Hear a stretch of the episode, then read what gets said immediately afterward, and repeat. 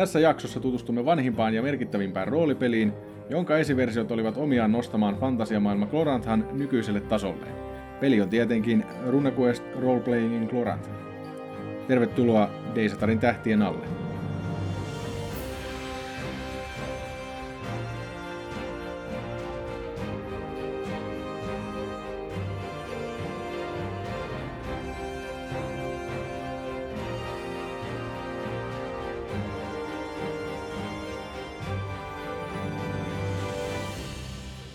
Tällä kertaa Deisatarin tähtien alla meillä on minä Juho ja Jyri Terve. ja Juha. Terve, terve. Ja viime, viimeksi puhuttiin tässä alussa, että Deisatarin tähtien alla on Suomen ainoa Glorantha podcast, mutta nyt ollaan aika varmasti, tässä on tehty kovaa tutkimustyötä viimeinen kuukausi, ollaan hyvin varmoja siitä asiasta, että Deisatarin tähtien alla on ainoa Glorantha podcast koko maailmassa. Eikö näin ollut? No, No riippuu Syvä- vähän syvä- määritelmästä toki. syvää luotaavat Google-analyysit osoittaa, että ei ole yhtäkään muuta helposti löytyvää podcastia, joka keskittyy nimenomaan Glorantasta puhumiseen. Tiedossa on ainakin yksi, yksi podcast, jossa käsitellään Gloranthaa, mutta ei niin sataprosenttisesti kuin tässä meidän, eli tämmöinen kuin Chaosiumin Tales of Mythic Adventures, joka tosin on tällä hetkellä ollut aika pitkään inaktiivisena kaiken lisäksi, että Paljonko siinä on jaksoja ilmestynyt? Siinä oli, olisikohan he päässeet johonkin 15. Noniin, no sano, joo, se- jotain semmoista se oli. joo. Siinä oli jotain tällaisia fanipoikia puhumassa kuin Jeffrey Judge ja Michael O'Brien. Ja niin. Mutta siellä oli muutakin kuin Gloranthaa muutama jakso. kyllä, joten he eivät voi väittää sitä täysin Gloranthaan keskittyväksi podcastiksi. Sen lisäksi mietittiin, että meille voisi antaa myös palautetta, ja ohjataan antamaan palautetta tuolla Facebookissa on Kalikoksen, eli Suomen Glorantha-seuran ryhmä. Etsikää se ja pyytäkää liittyä mukaan, ja siellä voi sitten tulla kertoilemaan, että mitä mieltä on vaikka tästä jaksosta. Tämän vuoden helmikuussa, eli aivan juuri äsken, Chaosimun julkaissut omilla sivuillaan ja Drive-Thru RPGissä tämmöisen kuin Worms Footnotes PDF-bundlen, joka sisältää Worms Footnotes kirjan numerot 1-14, ja voisimme sitä tässä hieman tutkia lyhyesti ennen varsinaiseen aiheeseen menemistä. Oliko Juha oli tämän ostanut ja tutkiskellut vähän tätä? Joo, tota, siinähän on, sehän on tällainen niin Keiosimin oma lehti, jota he julkaisi muistaakseni 76 vuonna ilmestyi tämä ensimmäinen numero. Ja tota, sitä on välillä liikkunut hyvinkin kovaan keräilyhintaan eBayssä ja mulla ei ole yhtäkään alkuperäistä lehteä ollut koskaan näkyvissä fyysisenä, mutta tota, sen takia uteliaisuudesta tutustuin, tutustuin siihen. Sitä tosiaan saa myös yksittäin ja sitten bundlena Keijosimista ja Drive-Thrusta löytyy tämmöinen kokoelma. Ja tota, he ovat lupailleet myös sitten tämmöistä printtiversiotakin. Se kokonaisbundlehan pyörii, se kokonaisbundlen hinta on 25 dollaria suurin piirtein.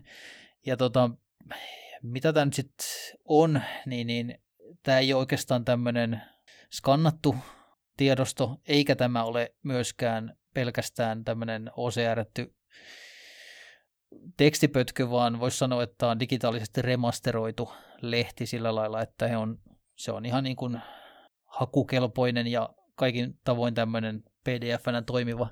Tehdäänköhän tuota paljon muiden, muiden julkaisijoiden toimesta? Oletteko törmännyt aikaisemmin, että remasteroidaan tuommoinen joku vanha, vanha julkaisu?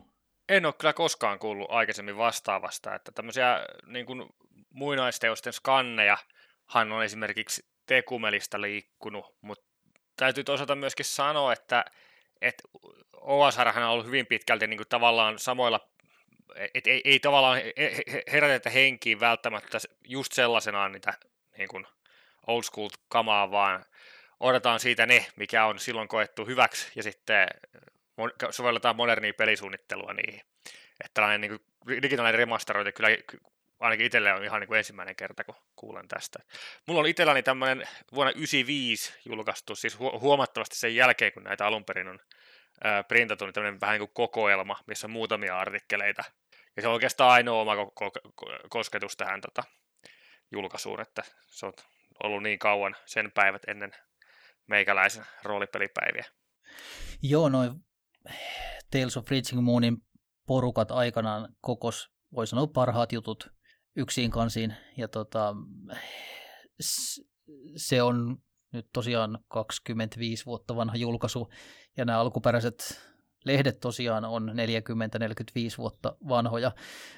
Sinänsähän tämä jatkaa aika loogisesti sitä, mitä toi Rick Mains Keijosimissa on tehnyt, ja sitä ennenkin, eli tavallaan pyrkii tuomaan sitä hänen näkökulmastaan vanhaa hyvää takaisin paranneltuna versiona, eli siivottu, siivottu sieltä tavallaan niin kuin virheet ja sen tyyppiset pois, mutta että no niin.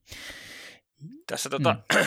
voisi tuoda tämän World of Darknessin äh, 20-vuotis juhlapainokset. Nehän on tavallaan äh, uudelleen kirjoitettuja äh, niin kuin versioita siitä vanhasta.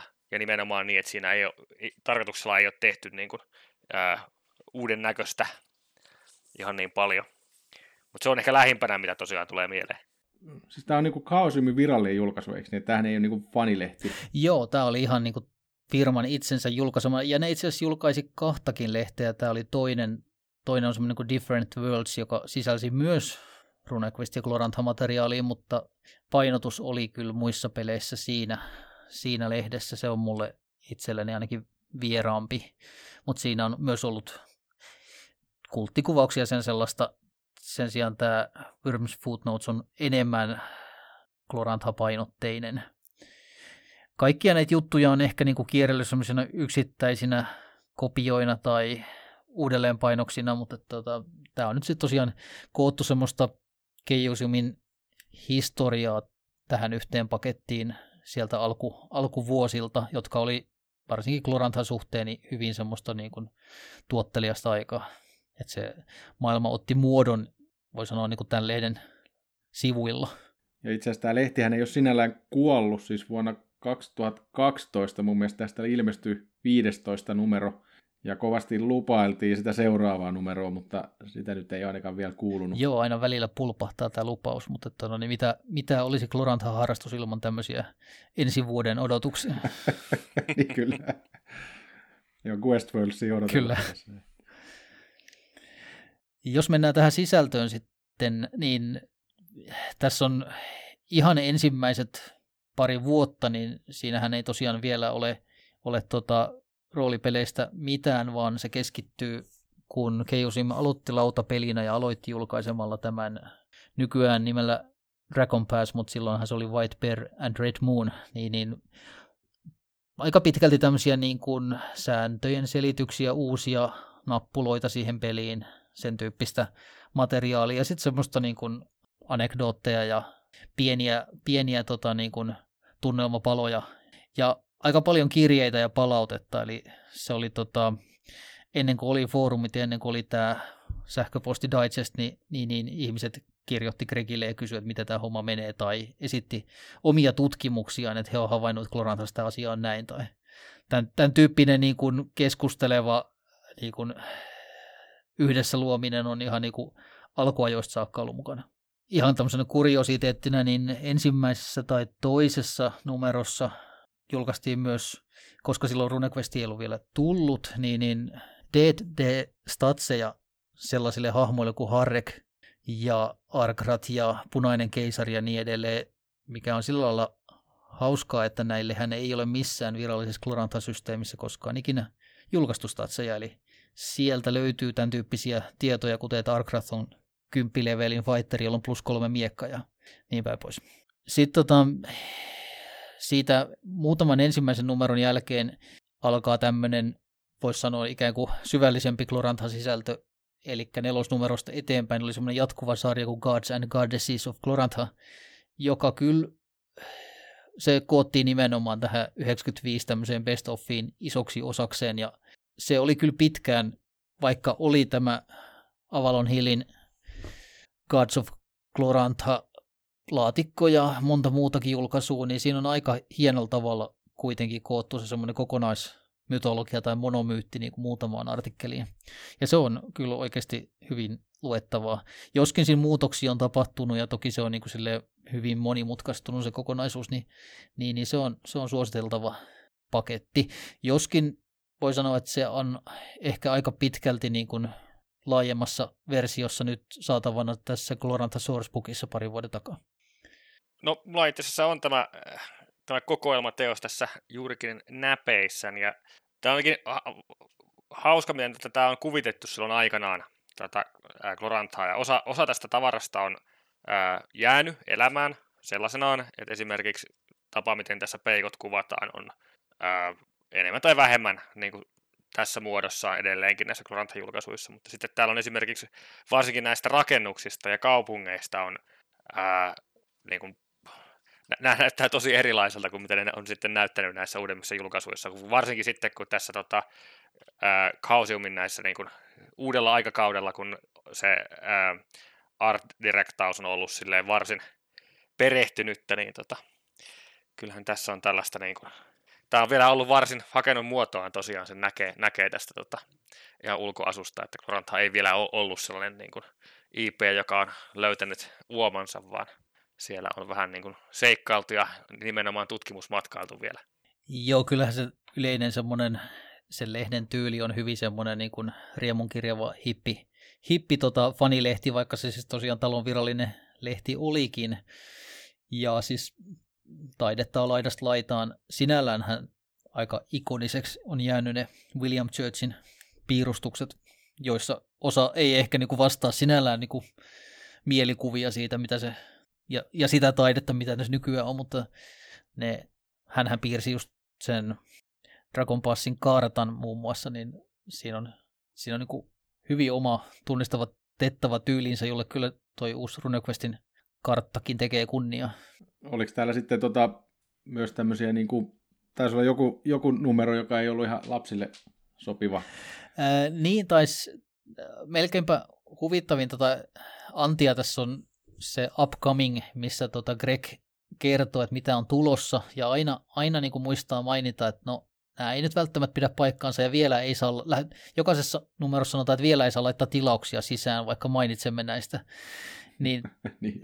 Ja tota, numero vitosessa luvataan tämmöistä The X-Rated Supplement, mikä sisältäisi, sisältäisi kaiken näköistä tuhmaa ja tota, pyydetään kontribuutioita. En tiedä, saivatko he sellaisia kontribuutioita sitten, että siitä ei koskaan mainittu enää sen jälkeen mitään.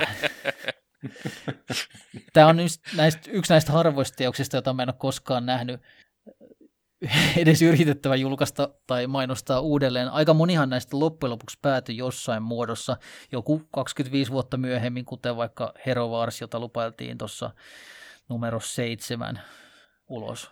Onko niin, että tämä Armies and Enemies of Dragon Pass on myöskin mainittu jossakin kyllä, kyllä. sivuilla, joka siis Joo. ilmestyi mitä viime vuonna? Viime vuoden lopulla. Ja jota, käsitel, jota käsiteltiin meidän ja, ensimmäisessä jaksossa myös.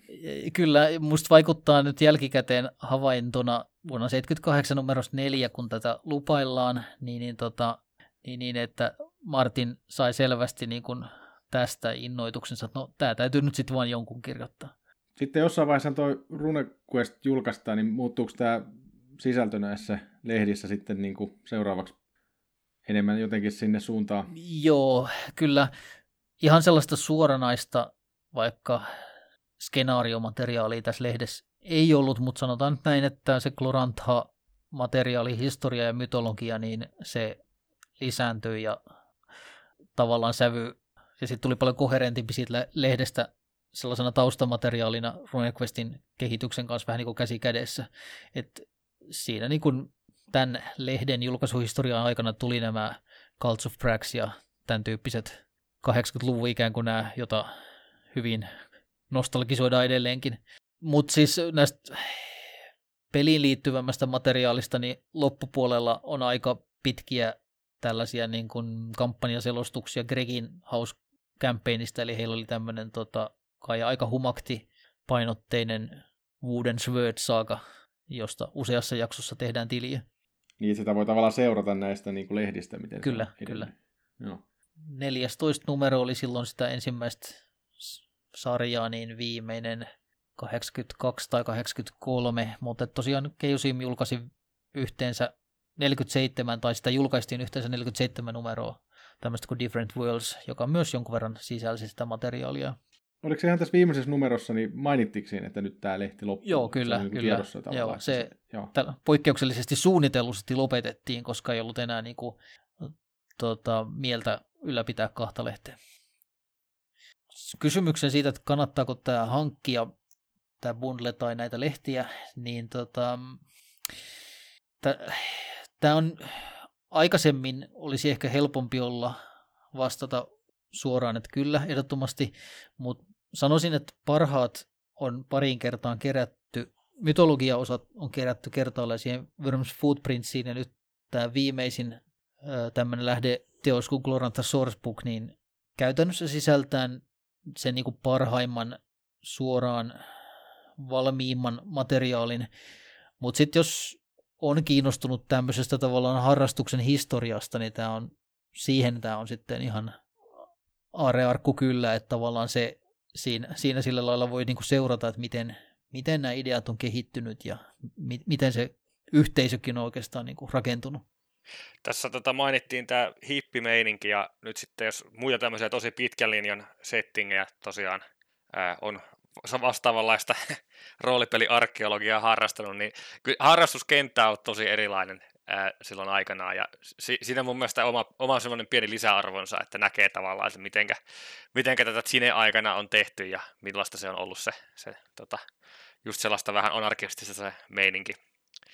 Erilaista kuin nykypäivänä, ja tota, on sitten hyvä, että asiat on mennyt eteenpäin, mutta toisaalta kyllähän sitä oman huumorin saa tuota, lukiessaan näitä vanhoja juttuja. Lopuksi voitaisiin varmaan heittää tämmöinen toive ilmaan, mitä nyt varmaan kukaan näistä päättävistä tahoista ei kuule, mutta että se Worms Footnotes 16 numero ilmestyisi joskus. Kyllä, aivan ehdottomasti.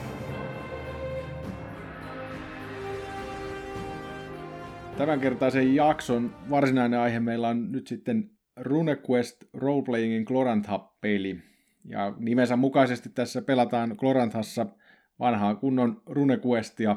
Tämä uusin versio RuneQuestista julkaistu, julkaistiin Kausimin toimesta 2018, tuli ensimmäiset pdf ja siitä sitten pikkuhiljaa fyysisinä kappaleina tullut näitä kirjoja 2019 vuoden aikana.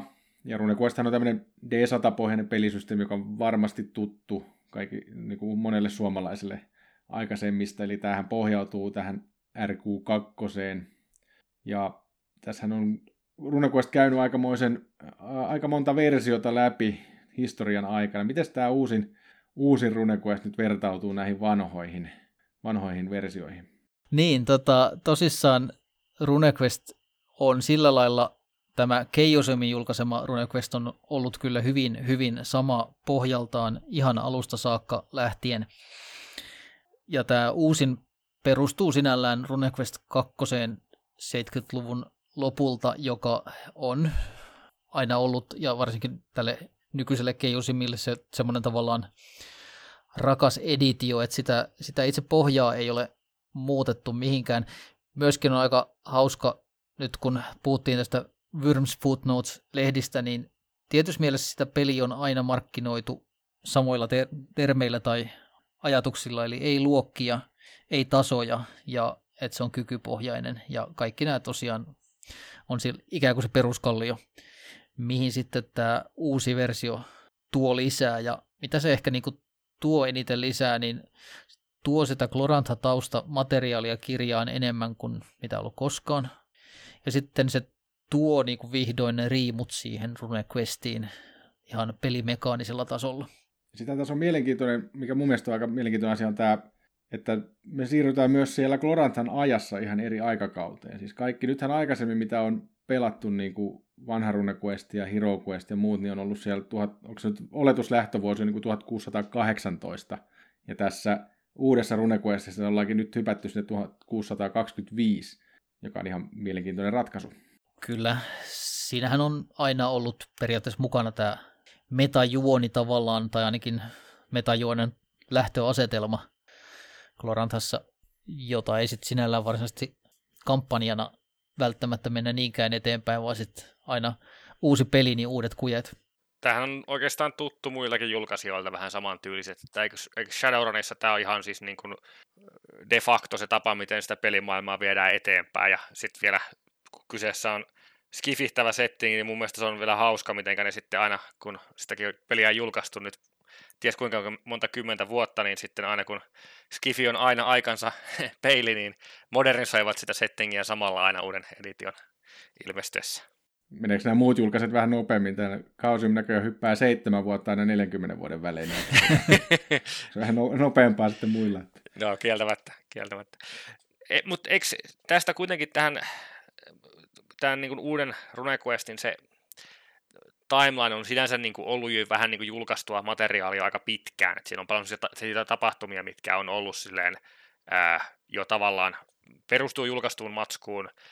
Ja tota, eikö Harnissa on näin, näin toisen esimerkin heittääkseni, että siellä on ihan niin kuin tiukka sellainen julkaisuperiaate, että mitään tietyn tavallaan niin kuin, ää, sisäisen päivämäärän ää, jälkeistä materiaalia ei julkaista virallisesti, että ne tavallaan pysäyttää sen metajuonin tämmöisellä kovalla säännöllä, että Glorantassa tällaistähän ei ole ollut, että, että se, tota, tämäkin matsku on, kaikki nämä Dragon Riceit sun muut on kyllä ihan ollut silleen julkaistua tavaraa jo pidemmän aikaa, ja sitten, sitten on vielä tämä King of Sartar.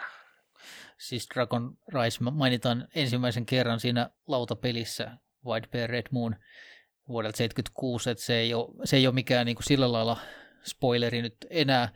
Ja Gloranthan tapa on aina ollut, tai se julkaisutapa on ollut se, että on olemassa se metajuoni, ja se menee, kun mennään tulevaisuuteen, niin se menee tarkoituksella hämärämmäksi ja hämärämmäksi. Et, et niin kuin nämä vuodet, mistä tämä peli kertoo tai mihin se sijoittuu, on, on toki aika tarkkaan olemassa, mutta siitä sitten vaikka 15 vuotta eteenpäin on vähintäänkin yksityiskohdissa paljon epäselvempää. Nyt sitten jos mennään siihen taas, että mitä tämä tosiaan tuo uutta, niin mä itse koen tämän sellaisena pelinä, missä Chaosium tuo paljon niin kuin, muista peleistä opittua tavallaan takaisin tähän vanhaan RuneQuestiin, eli että täällä on semmoisia mekaniikkoja, riimut mainittiin jo, ja sitten on nämä intohimot Passions, joka on mekaniikkana Gregin toisesta suuresta peliluomuksesta, eli Pendragonista, ja siitä, siitä on myös sellainen ikään kuin oletusrakenne pelaamiseen, että se etenisi suhteellisen nopeasti ajassa. Joo, sen mä huomasin kanssa, että, niinku, että y- yksi tavallaan seikkailu per season. Kyllä. Niin tavallaan sehän niinku suoraan jo tarkoittaa sitä, että mennään niinku paljon vauhdikkaammin, vauhdikkaammin eteenpäin siinä, siinä tota, sit jos jotain kampanjaa pelaa esimerkiksi. Se on sinänsä mun mielestä aika nerokas sääntö nimenomaan Glorantha-peleissä, että mun mielestä Glorantha-pelaamisesta vähän niin kuin jää osa sen maailman hienouksista käyttämättäkin, jos pelaajat on täysin yhteisöstä irrallisia ää, olioita, eli tällaisia tota, murder hobo seikkailijoita. Ja tota, ää, tässä uudessa RuneQuestissa mun mielestä hienosti sidotaan, toisin kuin yhdessäkään RuneQuestin aikaisemmassa versiossa, niin sidotaan ne hahmot, hahmot tosi tiukasti yhteisönsä. Ja sitten tällainen sääntöhän tarkoittaa, että ne joutuu sen lopun ajan nyt sitten, mikä ei kuulu siihen seikkailuun, niin ne sitten tekee jotain muuta, eli käytännössä hengaa sitten yhteisössään, ja sitten sitähän saadaan myös paljon hyvää pelattavaa. Tämä oli vanha, vanha sääntö jo RuneQuest kolmosessa, että jos on tota noin, niin miten se oli, jos kuuluu johonkin uskontoon, niin sitten pitää käyttää 10 prosenttia ajastaan siihen kyseisen uskontoon, ja sitä mietiskelin, että miten tämä nyt käytännössä toteutetaan, kun pelattiin suunnilleen päivä päivästä sitä. Niin, peliä. totta, totta. Joo, siellähän oli tosiaan, ja nehän nousi tosi korkeiksi, että eikö ne ollut sitten ihan 90 prosenttia, mitä Riimu Joo, oli, kun oli tarpeeksi, tarpeeksi korkealla, niin sitten piti käyttää 90 prosenttia. Sitä aina muistin sanoa, mutta se sisältää myös kaikki seikkailut, mitä, mitä tämä tota, temppeli voi antaa sille hahmolle. Tästä päästäänkin vähän his- historiaa sitten. Mainitsin Runequest 3, jota aloin itse pelaa. Siis tämähän on Avalon Hillin julkaisema versio, mutta on, onko olemassa Runequest 1? Mä en koskaan kuullut siitä. Aina puhutaan RuneQuest 2, mutta mikä, minkälainen oli se RuneQuest 1? Onko siitä kaikki lähtenyt joskus? Öm, joo, mutta mun käsitykseni en ole myöskään nähnyt sitä minään tuotteena sen enempää pdf-nä kuin kirjanakaan. Mun käsittääkseni se on pelkästään niin kuin tämmöinen kirjoitusvirheiden ja muiden tämmöisten siivoamissiirtymä. Että siinä ei ole mitään niin kuin sääntömuutoksia. Muun muassa kirjoitusvirhe Gloran, äh, se oli Gloronta, mitä lukee siinä kannessa, niin on korjattu. E- okay. Eli tavallaan se RQ2 on vain, se on siivottu versio. Kun sen sijaan niin tämä RQ2, RQ3 siirtymä, niin siinä on ihan, ihan niin kuin huomattavastikin sääntömuutoksia ja lisäyksiä. Mutta oli, siinä oli joku nyt niin tämmöinen Chaosiumin taloudellisen tilanteen kanssa painimista ja muuta, että se aikanaan sinne Avalon Hillille siirtyi J- oikeudet tähän. Joo, niin ne lisensoi aika paljon sinne niin, että Avalon Hill julkaisi, mutta Keiosim kirjoitti. Niin aivan joo. Et joo. Silloin, silloin kuitenkin se luova työ oli Keiosimilla. Toisin kuin sitten se Mongoose RuneQuest, niin hehän käytti ihan vapaasti omia kirjoittajiaan. Greg oli tämmöinen konsultti. Ja siitä on, siitä on aika paljon mielipiteitä siitä Mongoose, Mongoose tota noin, niin, toiminnasta.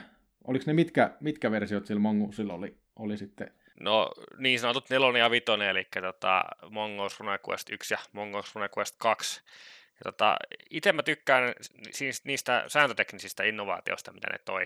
Eli tosiaan Mongoose RuneQuestissa tuli sitten, joka sitten säilytettiin tuossa RuneQuest 6, joka on sitten täysin niin kuin setting-neutraali, niin tota, tuotiin sellaiset niin kuin, vähän taktisia elementtejä siihen peliin, ää, joka niin kuin, teki sitä huomattavasti pelattavamman silleen, että siinä ei ole magiaa ollenkaan, että siinä on silti riittävästi mielenkiintoista tekemistä.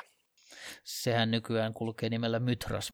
Kyllä, joo, RuneQuest 6, joo, eli to, jälleen jostakin lakiteknisistä, lakiteknisistä syistä niin julkaisivat RuneQuest 6 sitten uudestaan nimellä Mythras. Ja itse tykkään sitten kyllä paljon, että se ei, se ei yritäkään olla tuota, Gloranta-peli. se oikeastaan väittäisi jopa, että sopisi aika huonosti Gloranta-pelaamiseen, vaikka siihenkin kyllä aikanaan puhuttiin, että tulisi joku Gloranta-lisäri. Mutta se tavallaan tekee sen, minkä se niin kun yrittää tehdä, eli tämmöisen tota, Sword and Sorcery pelaamiseen niin oikein hyviä. Siihen on muutamia, muutamia tosi hyviä lisäreitä, josta haluaisin mainita. Esimerkiksi Monster Islandin, että jos pelaajahahmot ovat ikinä halunneet kuolla sisäloisiin trooppisella kauhujen saarella, niin siinä, pelissä, siinä lisärissä se tehdään paremmin kuin ehkä missään muualla.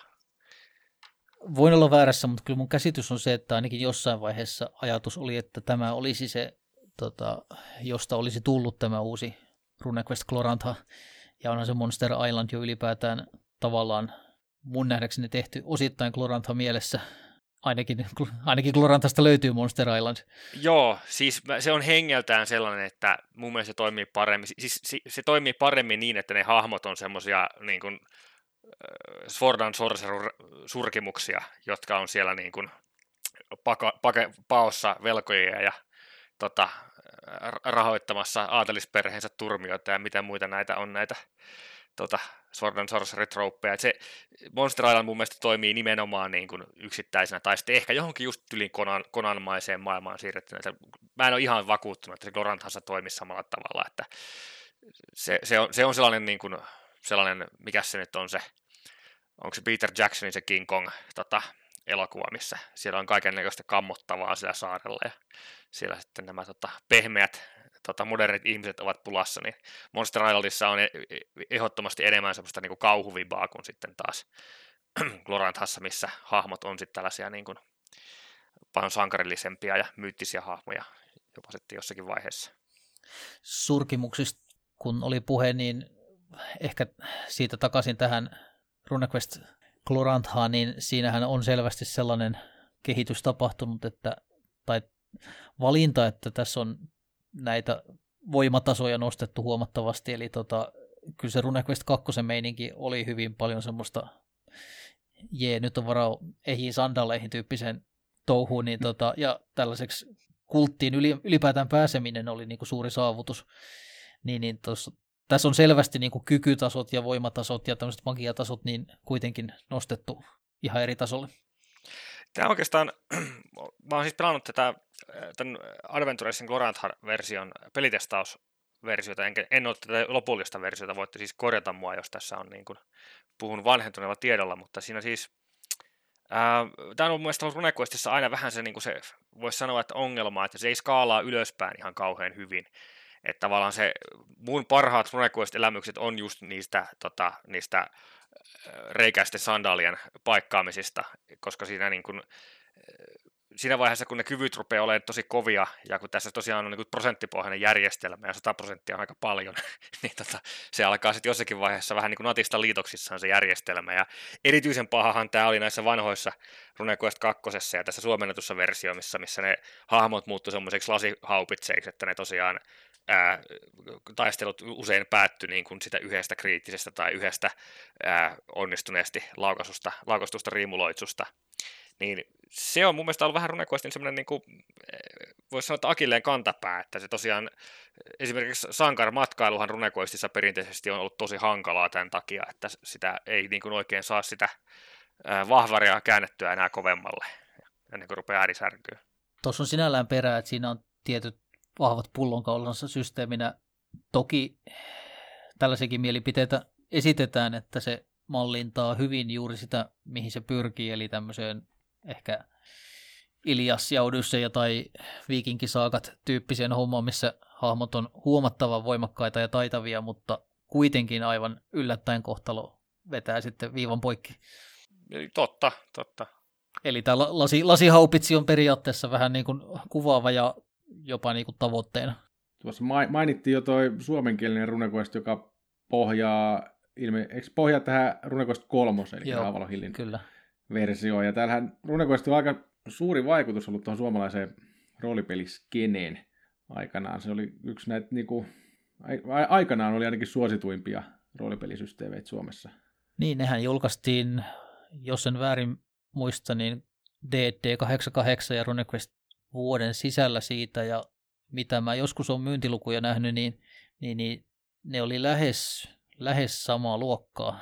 Eli, ja toki tietenkin oli päällekkäisyyttä, mutta että, että, ne oli hetken aikaa, kunnes erkaantuivat, niin, niin, niin tota, yhtä lailla käytännössä ostettuja ja suomalainen, suomalainen RuneQuest, kyllä mä melkein väittäisin, että onko mitään muuta peliä tuettu lisäosilla niin paljon niin, suomenkielisiä lisäyksiä, niin. joo, siihen ilmestyy aika paljon kaikkea, joo, se on ihan totta. Ja vanhoja makuksia kun lueskelee, niin siellä on niin kuin ihan kyllä RuneQuest-skenaario ja kaikkea, kaikkea saatavilla. Ja tämä suomenkielinen RuneQuest ihan siis, e, onko se nyt sitten se ensimmäinen painos, niin myytiin loppuun tuossa viime vuonna. Kyllä, kyllä. Vasta, että sitä taidettiin painaakin ihan mukava määrä sitten. Joo, kyllä niitä, sitten, ja lisäosia on edelleen ihan vino pino saatavana kyllä. Ja tota, itse mä ajattelen sitä sillä lailla, että sillä on tosissaan nykyiseenkin pelaajakenttään ja siihen, mitä pelataan vaikutusta, että jos, jos niin kuin kansainvälisesti se DTn dominointi on vielä voimakkaampaa, niin, niin vaikka RuneQuestia ei nykyään pelaa puolet varmastikaan suomalaisista roolipelaajista, niin, niin se jako on vähän niin kuin se, että DTtä puolet ja puolet jotain muuta on tavallaan raivasi ikään kuin tilaa tämmöiselle monimuotoisuudelle. Varmasti on tämän, tämän niin kuin suomenkielisen runekoistyön ansiota myös se, että Suomihan lukeutuu yhdeksi Gloranthan suurvalloista, niin kuin jos lasketaan ihan per capita, vähän porukkaa, mutta että niin kuin, niin kuin tähän väestömäärään nähden niin hyvin vahva, vahva tämmöinen Gloranthan tietämys ainakin Suomessa.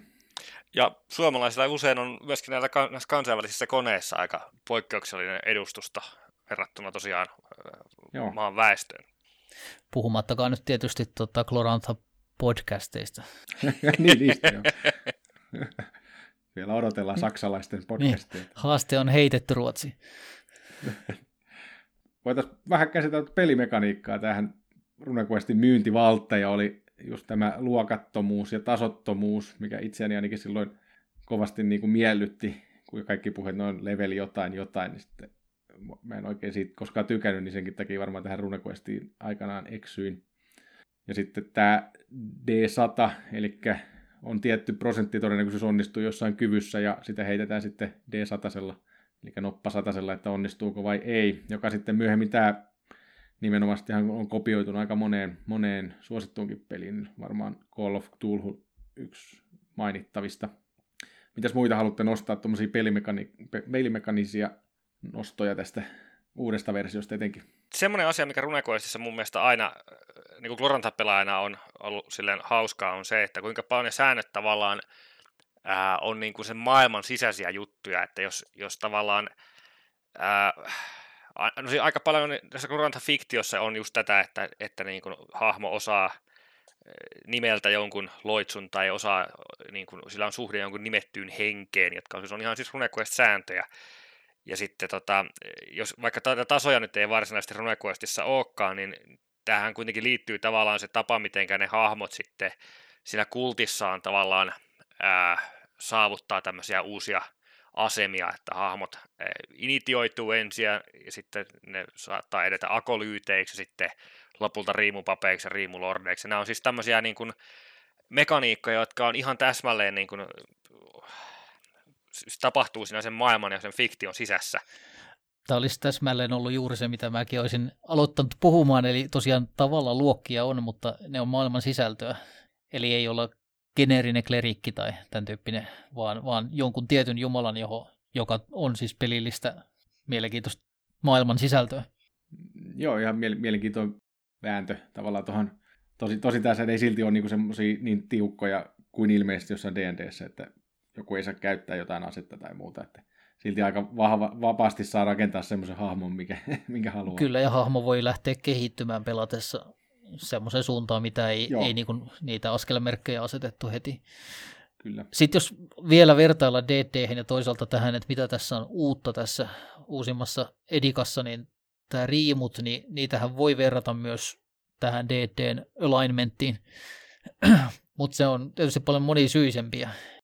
Niillä ei ole mitään tekemistä kuin tämmöisten absoluuttia kuin hyvä ja paha kanssa, mutta niistä voi vääntää toisaalta ihan tämmöisiä taikavoimia, mutta toisaalta myös luonteenpiirteitä ja fyysisiä ominaisuuksia, että ne on tämmöisiä monitahoisia asioita maailmassa.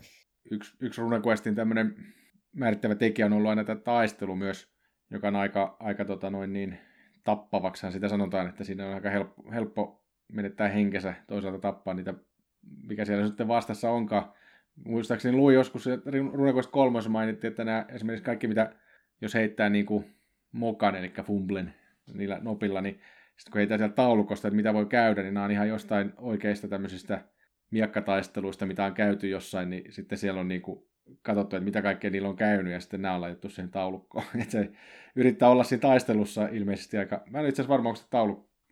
onko tuossa uudessa versiossa? On siinä, kun siitä löytyy Onko se Fumble-taulukko? Löytyy, löytyy Fumble-taulukko. Okei. Okay. Mä, mä olisin ehkä to... sanonut, että se on mun mielestä niin kuin ehkä kurjin tapa hahmon kuolla sellainen niin kuin kompurointi. Mutta eihän RuneQuestissä niinkään ole helppo kuolla, kun siinä on helppo menettää vasen jalka. Eli tavallaan kun se mennään niin kuin raajatasolle siinä yksityiskohtaisuudessa. Ja jostain syystä se on tosiaan aina vasen jalka, mä en tiedä mikä siinä on. Joo, siis kyllä tämä on sellainen asia, jonka kanssa mä itse niin kuin vähän kamppailen. Se, se sopii tiettyihin genreihin ja jotkut pelimekaniikat mun mielestä niin kuin, esimerkiksi OSR-pelaaminen, nämä tämmöiset niin kuin minimalistiset ää, niin kuin Dungeons and Dragons kloonit, niin niissähän se on sitten sitä, että hahmoja pystyy tuottamaan liukuhihnalta ja hahmon luontiin menee se viisi minuuttia, kirjoittaa sille nimen vasta, kun se levelöi ja heittää statit valmiiksi ja valitsee luokan.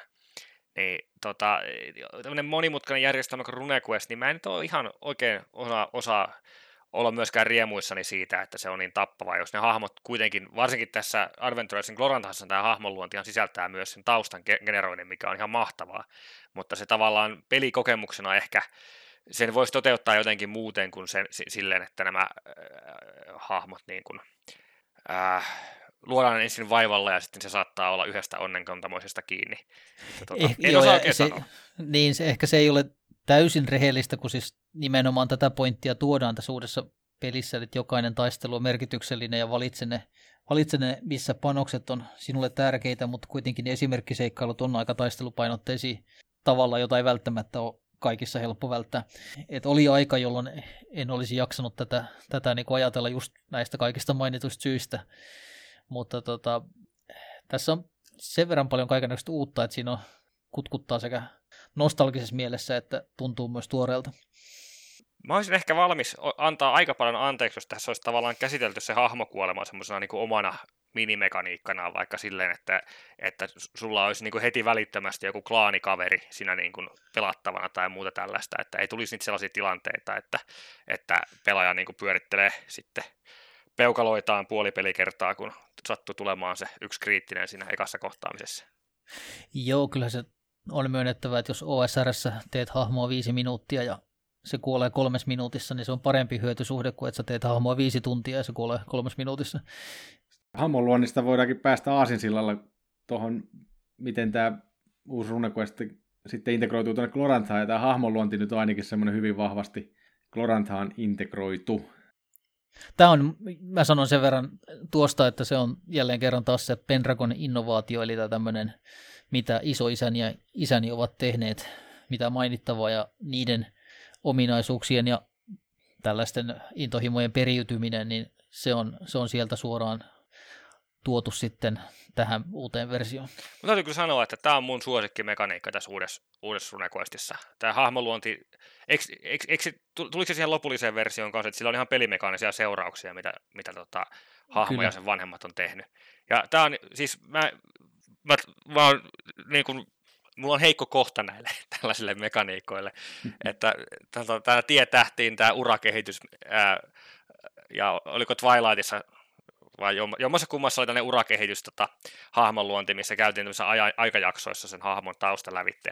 Tällainen on siis mun mielestä sellainen mekaniikka, mikä antaa sille pelaajalle välittömästi eväät lähteä niin kuin täysillä äh, kisaan mukaan. Ei tule sellaista vaiheilua, vaan on, tiedetään jo välittömästi, kun se hahmo on kädessä, että kuka tämä tyyppi on, mitä se on tehnyt. Nykyaikaista tässä hahmonluonnissa on se, että että se hahmo ei voi kuolla ennen kuin se ei aloittaa sitä peliä, kun on olemassa ilmeisesti Kyllä. No, Traveler-pelissä Täm... kuulemaan tällainen tilanne, että hahmo voi kuolla ennen kuin se peli alkaa Kyllä. hahmon luonnissa. Tota, mielenkiintoinen erohan tässä tietysti on se, että HeroQuestissa löytyy tämä klaanin luominen, verrattuna tässä luodaan sitten yksilöä, ja ehkä se kertoo myös jotain hiukan tästä mentaliteettierosta. No se, se, se, se klaanin luominen on ainakin mun HeroQuest-kampanjassa usein ollut sen session ollan puuha, joka on sitten ajanut sen saman asian, että tavallaan pelaajille tulee siinä samalla selväksi, että mitä tässä nyt sitten ollaan pelaamassa. Että sinänsä kyllä näkisin, että nämä, nämä on hyvin analogisia toisiinsa, mutta kieltämättä näin, että, että, että se on huomattavasti vähemmän individualistinen kokemus se, kun pelaajat yhdessä luo sen yhteisön, joka siis kattaa paljon muutakin kuin pelaajahahmot.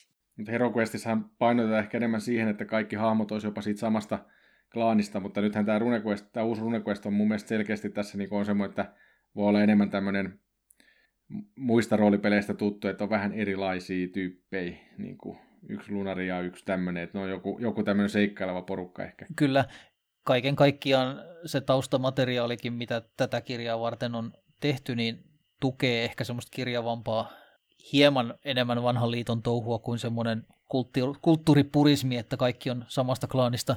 Ja sitä ehkä perustellaan aika lailla sillä, että kun se aikajana on vierähtänyt eteenpäin, niin tämä Dragon Pass on kyllä yksi anarkistinen sekasotku.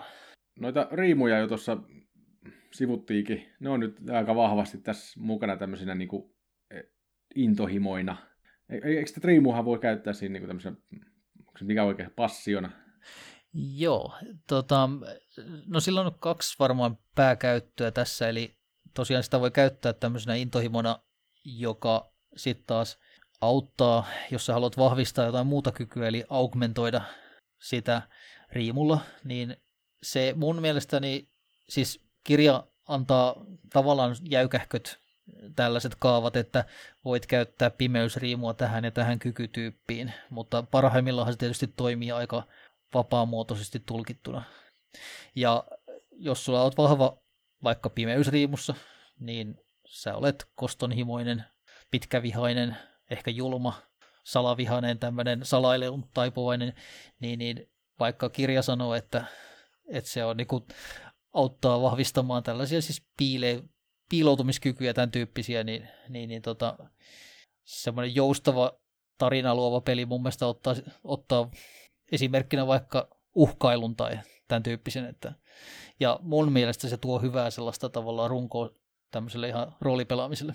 Näistä riimuista pääsee näihin taikasysteemeihin, mitkä on aina ollut, aina ollut RuneQuestissa niin se yksi merkittävä tämmöinen Glorantha, Gloranthaan liittyvä asia, että siellä on aina se, aina se henkitaikuus ja sitten on toi velhotaikuus ja sitten on tämä tänään suomenkieliset nimet on, mutta että niin juma, jumaltaikuus tai se ja se on nyt ilmeisesti vähän vahvistettu sitä, sitä tota noin niin, niin kuin jumal, onko se jumaltaikuus oikein sana, sitä jumaltaikuutta tässä näin. Riimutaikuus nimellä se taisi pyöriä siellä suomennetussa runenkoistissa. Joo, sehän, sehän oli yksi sen mielenkiintoisimpia mekaniikkoja siinä suomennetussa, eli tässä kolmoseditiossa, eli että ne oli kertakäyttöisiä ne loitsut, ää, ellei sitten hahmo ollut tosi vahva, ja se riimulla tai käyttäminen oli sellainen niin kuin merkittävä päätös, että niitä ei kaivettu esiin niitä leluja kuin vasta sitten, kun oli ihan oikeasti pakko.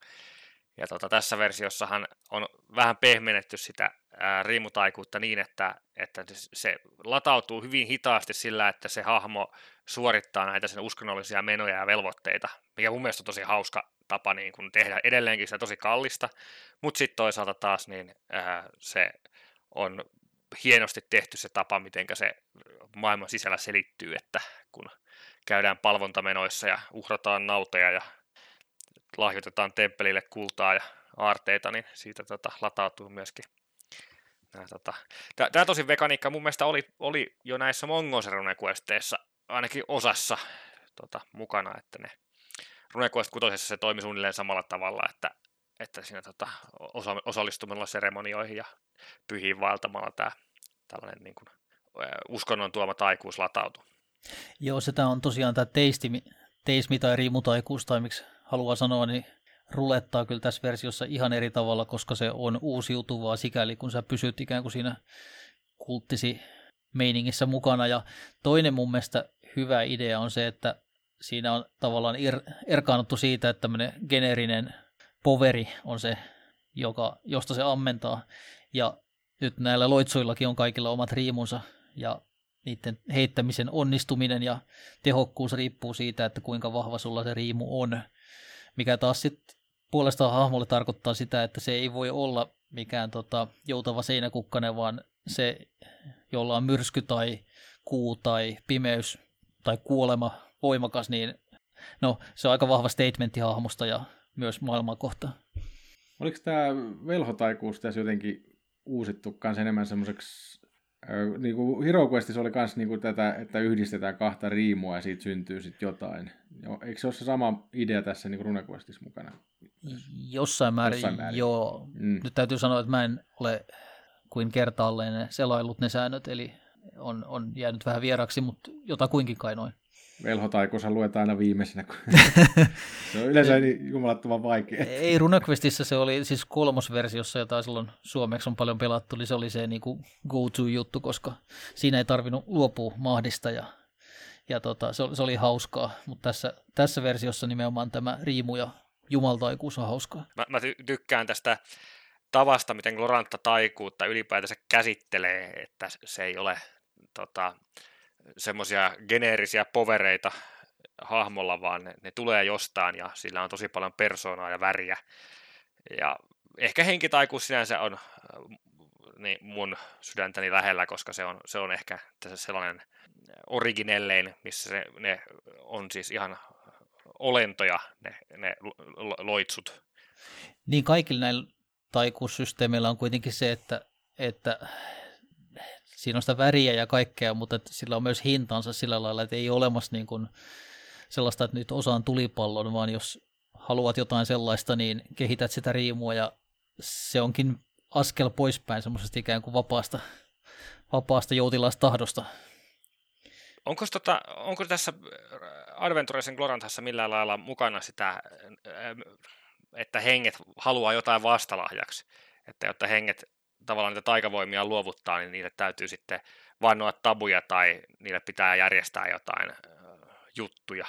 Nämä, nämä henkitaikuuden tabut taitaa tulla vastaan sitten siinä vaiheessa, kun siirtyy niin kuin samani, samani tasolle, niin viimeistään siinä kohtaa sitten ollaan jo niin kuin sillä tasolla, että ne tabut sitten vähän himmaa sitä toimintaa. Joo. Tähän RuneQuestissa on noin kyky, kykylistauksia aika paljon. Oletteko huomannut siellä semmoisia, niin mitkä, se tietysti kaikki hypyt ja väistöt ja muut on, mutta että mitkä niin olisi tämmöisiä Glorantha-spesifisiä kykyjä sitten, maallisia kykyjä tarkoitan nyt, kun puhuttiin äsken taikuudesta, nyt näitä maallisia kykyjä. No mä puutun tuohon sen verran, että Gloranthassa nämä ei ole ehkä niin kuin clear cut jaettavissa, että siellä on tosiaan kykyluettelon tuotu lisäyksiä, jotka oli aikaisemmin loitsuja, mutta sitten siellä on tämmöisiä, jotka nyt ei ole ehkä ihan puhtaasti Gloranthaa, mutta tämmöistä ritualistista pronssikausi fiilistä tuo, eli siellä on vaikka meditointikyky, jota voi kehittää ja tavallaan palauttaa kuluneita voimiaan, henkivoimiaan sitten nopeammin takaisin. Ja tota, monihan näistä asioista on vähän sellaisia, että luin jotain tällaista tota, Jeff Richardsin kuvausta, että miten he pelaa, niin siellä on hyvin usein semmoista, että, että joku kertoo edistävänsä tavoitetta vaikka tanssimalla rituaalitanssin ja sillä sitten augmentoidaan jotain vaikka sanotaan nyt vaikka suostuttelua tai tälleen. Eli hyvin moni asia pelaa ristiin. Mikä tietysti ihan hyvä taas niin kuin roolipelaamisen kannalta. Nimenomaan näin. Yhdist- nimenomaan näin. Asioita. Tuo, tuo sieltä sellaisia niin kuin oivalluksia. Että se augmentit on muista hieno tapa niin kuin tuoda ei pelkästään mitä tapahtuu, vaan miten hahmo sen tekee. Tästä tosiaan t- voisi myös nostaa tämän Peaceful Cut-kyvyn, joka oli, sekä oli loitsuna, jos en väärin muista tässä. Tota, Näin mä muistelen kanssa. Joo, joka siis tarkoittaa, että se äh, saaliseläin teurastetaan, teurastetaan niin, että se henki siirtyy onnellisesti tuon puoleeseen. Ja tässä tietysti, jos menee tunaroimaan, niin sieltä se saattaa tulla se kaurin tai kanin henki kiusaamaan jälkikäteen. Ja nämä on just näitä juttuja, mitkä mun mielestä Klorantassa tekee Kloranthan, että, että siellä on tällaista niin kuin arkipäivän maagisuutta, että, että se magia ei ole sellainen asia, mikä on siellä velhon tornissa ainoastaan, vaan se on siinä ihan niiden tavallaan ihmisten jokapäiväisessä elämässä mukana tosi kiinteänä osana. Ja ilmeisesti tämä Peaceful Cut on aika tärkeä asia, koska katsoin indeksistä, että löytäisin sen selityksen, niin se on 13 eri paikassa mainittu tässä kirjassa. Ei sitten olisi paree ollakin jo vähän Osuit ilmeisesti oikein hyvin tärkeään asiaan, kun kysyitte. Tästä on tietysti nyt julkaistu sitten tämä fyysinen versio myös. Ja siinä nyt on sitten oli kaikenlaisia erikoisversioita. Taisi olla semmoinen nahkakantinen, Juhalla taisi olla nahkakantinen runequesti, ja sitten on tämä ihan perusrunequesti, ja sitten on vähän lisäosiakin. Tämähän on siis, jos nyt ihan puhutaan tästä kirjasta, niin tämähän on todella tyylikkään näköinen kirja, siis ihan sisällöllisesti. Niin, kyllä tässä on ensimmäinen kerta mun mielestä, että, että tota, se taide on saanut ansaitsemansa huomion ihan ja, ja myös resurssit toteuttaa se Glorantha pelien joukossa. Jos tuntuu, että Greg ei aikanaan ollut ehkä sillä lailla ei se orientoitunut siihen päin, mutta toi Jeff on kyllä tuonut tähän sellaisen, että se taiteen ohjaaminen on, on niin kuin, no, todella kuvalla tasolla. Se mun mielestä näkyy niin kuin siinä, että ne, se on, jotkut asiat on konsistentteja ää, siinä taiteessa, että ne on tosiaan, ne on art directettu kunnolla, mutta sitten toisaalta taas tyylilajeja on käytetty aika silleen ää, vapaasti, mikä mun mielestä sopii tämmöiseen myyttiseen settingin tosi hyvin. Ää, mun suosikkeja näissä julkaisuissa on semmoiset, mitkä niin kuin imitoi sen maailman sisäistä taidetta, että siinä vähän niin esitetään, että tällainen fresko löytyy tästä ja tästä temppelistä, ja sitten siellä on jonkun, joku kovin tyylitelty, jopa niin kuin puupiirroksia taisi olla joissakin tota, näissä Kaitlurantassa ainakin. Tykkään tästä tosiaan, tästä tavasta, miten taide on toisaalta tuotantoarvot on kovempia, mutta sitten myöskin uskalletaan tehdä vähän tällaista tota, erilaisempaa. Joo, ja toi jatkuu sitten siinä lisäosassa, siinä tämä bestiary, eli tämmöinen niinku, mikä se tos, tai missä on näitä otuksia ja myös noita kasveja, mikä on ihan mielenkiintoinen, mielenkiintoinen niin se siellä kyllä jatkuu tämä tää, tota noin, niin tyyli ja ihan kiva niitäkin katsella niitä, kun niitä on piirretty kans uusiksi. Mun mielestä ei ole niitä vastaavia kuvia näistä erilaisista otuksista, niin ei ole niin kuin aikaisemmin julkaistu. Joo, ja siinä on varsinkin hyvin yhtenäinen ilme, kun se on, taitaa olla kokonaan yhden ihmisen kuvittama tämä bestiari. Siinä täytyy sanoa, että se oli vähän sääli, kun jonkun verran on jätetty ikään kuin kanonista pyyhittyneitä Hero Wars, Hero Quest ajan tuotoksia, niin siellä oli semmoinen oma bestiarinsa, missä oli tosi paljon enemmän tätä mytologiaa eri eläimille ja niiden taustoja, ja toi ei sisällä juurikaan sitä samaa, mikä olisi kyllä ollut niin kuin musta ihan uudelleen painamisen väärti. No näistä lisäosista sitten, nyt tähän viralliseen niin RuneQuest-julkaisuun kuuluu tämä RuneQuestin kirja, sitten se bestiari ja sitten on vielä julkaissut tämmöinen pelijohtajan paketti, missä on karttaa ja taisi olla se suojuski. Mutta sitten on niinku tullut muutakin lisäosaa. Oliko Juhalla joku lista noista, että mitä kaikkea tähän on julkaistu? No joo, siellä on tulossa kaiken näköistä. Sitten nyt voi mainita muutenkin sen, että ennen kuin tuli tämä varsinainen sääntökirja, niin he julkaisi Quickstartin. Olisikohan ollut parisen vuottakin, 2017 tai 2016 tuli tällainen 50 sivun, missä sisältää valmishahmoja ja sääntötiivistelmän sisältää yhden, yhden seikkailun. Ja tota, se löytyy pdf ilmaiseksi Keijosimin sivuilta mutta sitten nyt tässä ihan vuoden vaihteessa tuli tämmöinen seikkailupaketti kuin The Smoking Ruin. Sen verran olen selailut, että kovat tuotantoarvot ja upeat kartat ja tämmöinen jatkuu kyllä. Sitten on tommonen tulossa kuin Pegasus Plateau seikkailukokoelma, josta myös löytyy tuommoinen kuin Rattling Wind skenaario, niin se löytyy tämmöisenä esimaistiaisena, esimaistiaisena myös Keijosimin sivulta. Mutta tota, no, palataan tähän jakson alkuun ja aina on niin kuin siellä luvattuna ensi vuodelle niin tota, kaiken näköistä hyvää ja periaatteessa kai käsikirjoituksen tasolla on valmis tämmöinen ison kuuloinen paketti kuin Gods and Goddesses of Glorantha, joka nyt tällä hetkellä on kuulemma kaksi ellei kolmikirjainen. Siitä tulee ehkä samanlainen tämmöinen slipcase-paketti kuin tämä RuneQuestinkin, jonka pitäisi sisältää nämä kaikki keskeisimmät kultit pitkinä, pitkinä tämmöisinä kuvauksina. Ja tota, on ilmeisesti taiteesta tällä hetkellä kiinni. Se, se on just varmaan se, mikä tässä on, että kun vaikka niin käsikirjoitus on valmis, niin on aika kovan tason itselleen asettanut Keosymi näiden julkaisujen osalta, niin Kyllä. voi olla, että siinä on niin kuin jonkun verran hommaa kanssa sit saada se niin semmoiseksi julkaisukuntoon. Periaatteessa kaikki, onks, niin vanhat julkaisuthan on tietysti mielessä kanssa yhteensopivia, jos on niin kuin RQ2 tehty jotain skenaarioita sun muita, niin nehän on aika helpostikin portattavissa tähän uuteen, Joo, kyllä voi varmaan sanoa, että lennossa onnistuu. Toki on niin, että koska tämä power leveli on aika lailla korkeammalla, niin tietysti haastettakin joutuu sitten säätämään varmaan ylöspäin. Edellinen RuneQuest, mikä on suomeksi julkaistu, oli tosiaan tämä RuneQuest 3, kuten aikaisemminkin on mainittu. Ja on, on ollut vähän ilmassa semmoista keskustelua, että pitäisikö tämä uusi RuneQuest nyt sitten suomentaa. No kyllähän se potentiaalinen yleisö siis Suomessa olisi, olisi suurempi.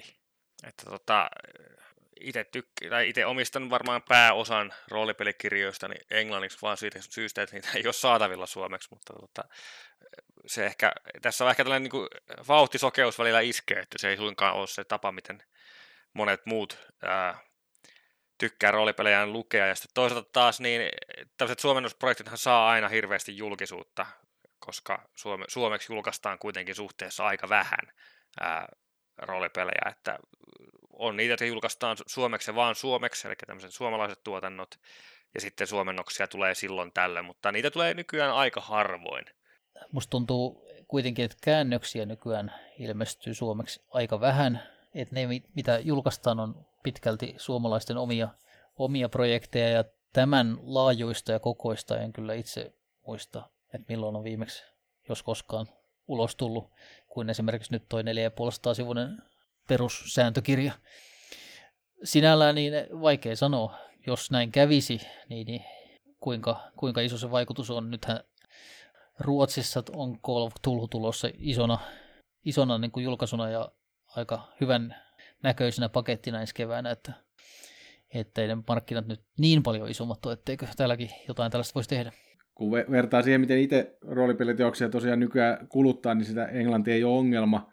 Sitten on miettiä just noita niin kuin lapsukaisia sitten, jotka ei vielä sitä englantia ihan niin täysin osaa.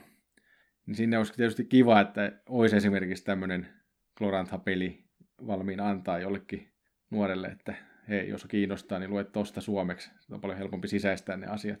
Tämän RuneQuestin tulevaisuus vaikuttaa aika valosalta sinällä, että tuntuu, että Kausoin painottaa aika vahvasti tätä RuneQuestin kehittämistä nyt noiden uusien, tai ainakin lupauksia on, kuten sanottu, noista lisäosista.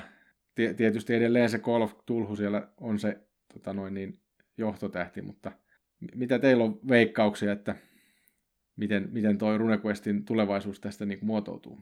No, nämä tuotantoarvot varmaan tuo uusiakin faneja ää, pelin äärelle, mutta kyllähän Glorantha-fanit on pahamaineisen tuota, uskollisia fanittamalleen tuota IPlle, että sinänsä kyllä, kyllä ihan, ihan tota, olisin samaa mieltä, että en tiedä tuleeko näkemään samanlaista suosiota kuin vaikka Call of Tulhu öö, välttämättä koskaan, mutta tota, onhan tämä, kun tämä sama porukka, joka Chaos on nyt luotsaa, on tässä nyt oikeastaan jo pidemmän aikaa Lorantan ää, näkyvyyttä ja sitten näitä tätä, ää, julkaisujen ammattimaisuutta vien ylöspäin, että sinänsä kyllä tota, en, en, en itse olisi millään lailla huolissani, että tässä nyt olisi heti kohta tulossa mitään tota, hidastumista. Joo, kyllä se niin kuin, tämä uusi managementti on kuitenkin tuonut sellaisen aikamoisen vakauden, että vaikka sitä tavaraa nyt välttämättä tuu ihan kauhealla vauhdilla, niin, niin kaikki nämä tuotelinjat niin saa jotain huomioon ja, ja, ja tota, se toiminta on sellaista vakaata. Näin käsiteltiin vähän tätä uutta RuneQuestia ja ajatuksessa on, että seuraavissa jaksoissa käytäisiin sitten muitakin pelejä läpi. Siellä on ainakin Hero Quest Glorantha ja sitten 13 Days Glorantha suunnitelmissa. Mutta tähän, tämän jakson loppuun voitaisiin ottaa nyt sitten suosituksia, suosituksia taas, että mitä vinkataan meidän kuulijoille, että voisi tutustua. Juhalla oli joku mielenkiintoinen musiikkiaiheinen suositus. Joo, mä tuossa kävin läpi tätä vanhaa, vanhaa tota hippilehteä pitkälti, niin mä otan nyt vielä hiukan vanhempaa, eli vuodelta 69 proge rockbändi King Crimsonin esikoislevyn In the Court of King Crimson, jota mä oon hyvin vakuuttunut Grekon aikanaan kuunnellut ehkä jotain suupielessään kärryten ja mun mielestäni lyriikat sopii suoraan mihin tahansa sankarien sota ennusteeksi tai ennustukseksi. Oma suositukseni on valikoima Actual Play podcasteja, jotka ovat myös RuneQuestia nauhoittaneet. Ensimmäinen on Esoteric Order of Roleplayers, jolla on RuneQuest-kampanja. Toinen on tämmöinen kuin Old Men Play RuneQuest. Ja kolmas on Play from Ponape, jolla on myös RuneQuest-kampanja nauhoitettu. Kaikki näihin linkit löytyy show notesista. Mä voisin sitten äh, puolestani suositella äh, tätä RuneQuestin linjaa, joka sitten äh, erkaantui Glorantassa lopulta, eli RuneQuest 6 kautta Mythras. Kuten Monster niin tuossa mainitsinkin, niin tällaiseen tota, ää, varsin matalan, matalan voimatason tällaiseen selviytymiseen ja, ja ää, yleiseen tuota, salakähmäiseen vehkeilyyn ja selkään puukottamiseen. Tämä on ihan erinomainen systeemi. Se on ehkä jopa vielä kuolettavampi kuin nämä tota, ää, RuneQuest Adventuresin Glorantha, koska ma- taikuutta on ää, harvalla ja se mikä on on tosi kallista ja kömpelöä käyttää. Mutta tota, vähän erityyliseen pelaamiseen sopii tosi hyvin.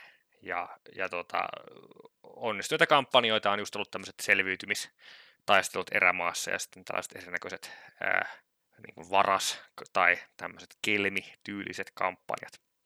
Kannattaa tsekata. Siellä on myöskin oma, oma tällainen myöskin vähän pronssikautinen fantasiamaailma, ja sitten on tällaisia myyttisiä historiallisia lähdeteoksia, että ainakin Mythic Britannia on, on julkaistu, joka on tota, tämmöinen niin kuin arturiaaninen ää, Britannia yliluonnollisiin elementein, ja löytyy, löytyy myöskin ää, muita tämmöisiä pseudohistoriallisia lähdeteoksia. Kannattaa tsekata, jos kiinnostaa RuneQuest. Mä otin sun suositukseksi jo etukäteen huomioon ja tilasin juuri viime viikolla Mythraksen ja Mythic Romin ja Mythic Britannian ja Monster Islandin. No niin, no niin, sieltä löytyy varmasti hupia. Niin kuin sanotaan, kirjoja on lukemattomia. Tässä oli meidän toinen jakso. Aiheena siis oli RuneQuest Roleplayingin Glorantha. Kiitoksia Juha, kiitoksia Jyri, kiitoksia sinulle kuulija. Ja tapaamme seuraavan kerran Deisatarin tähtien alla.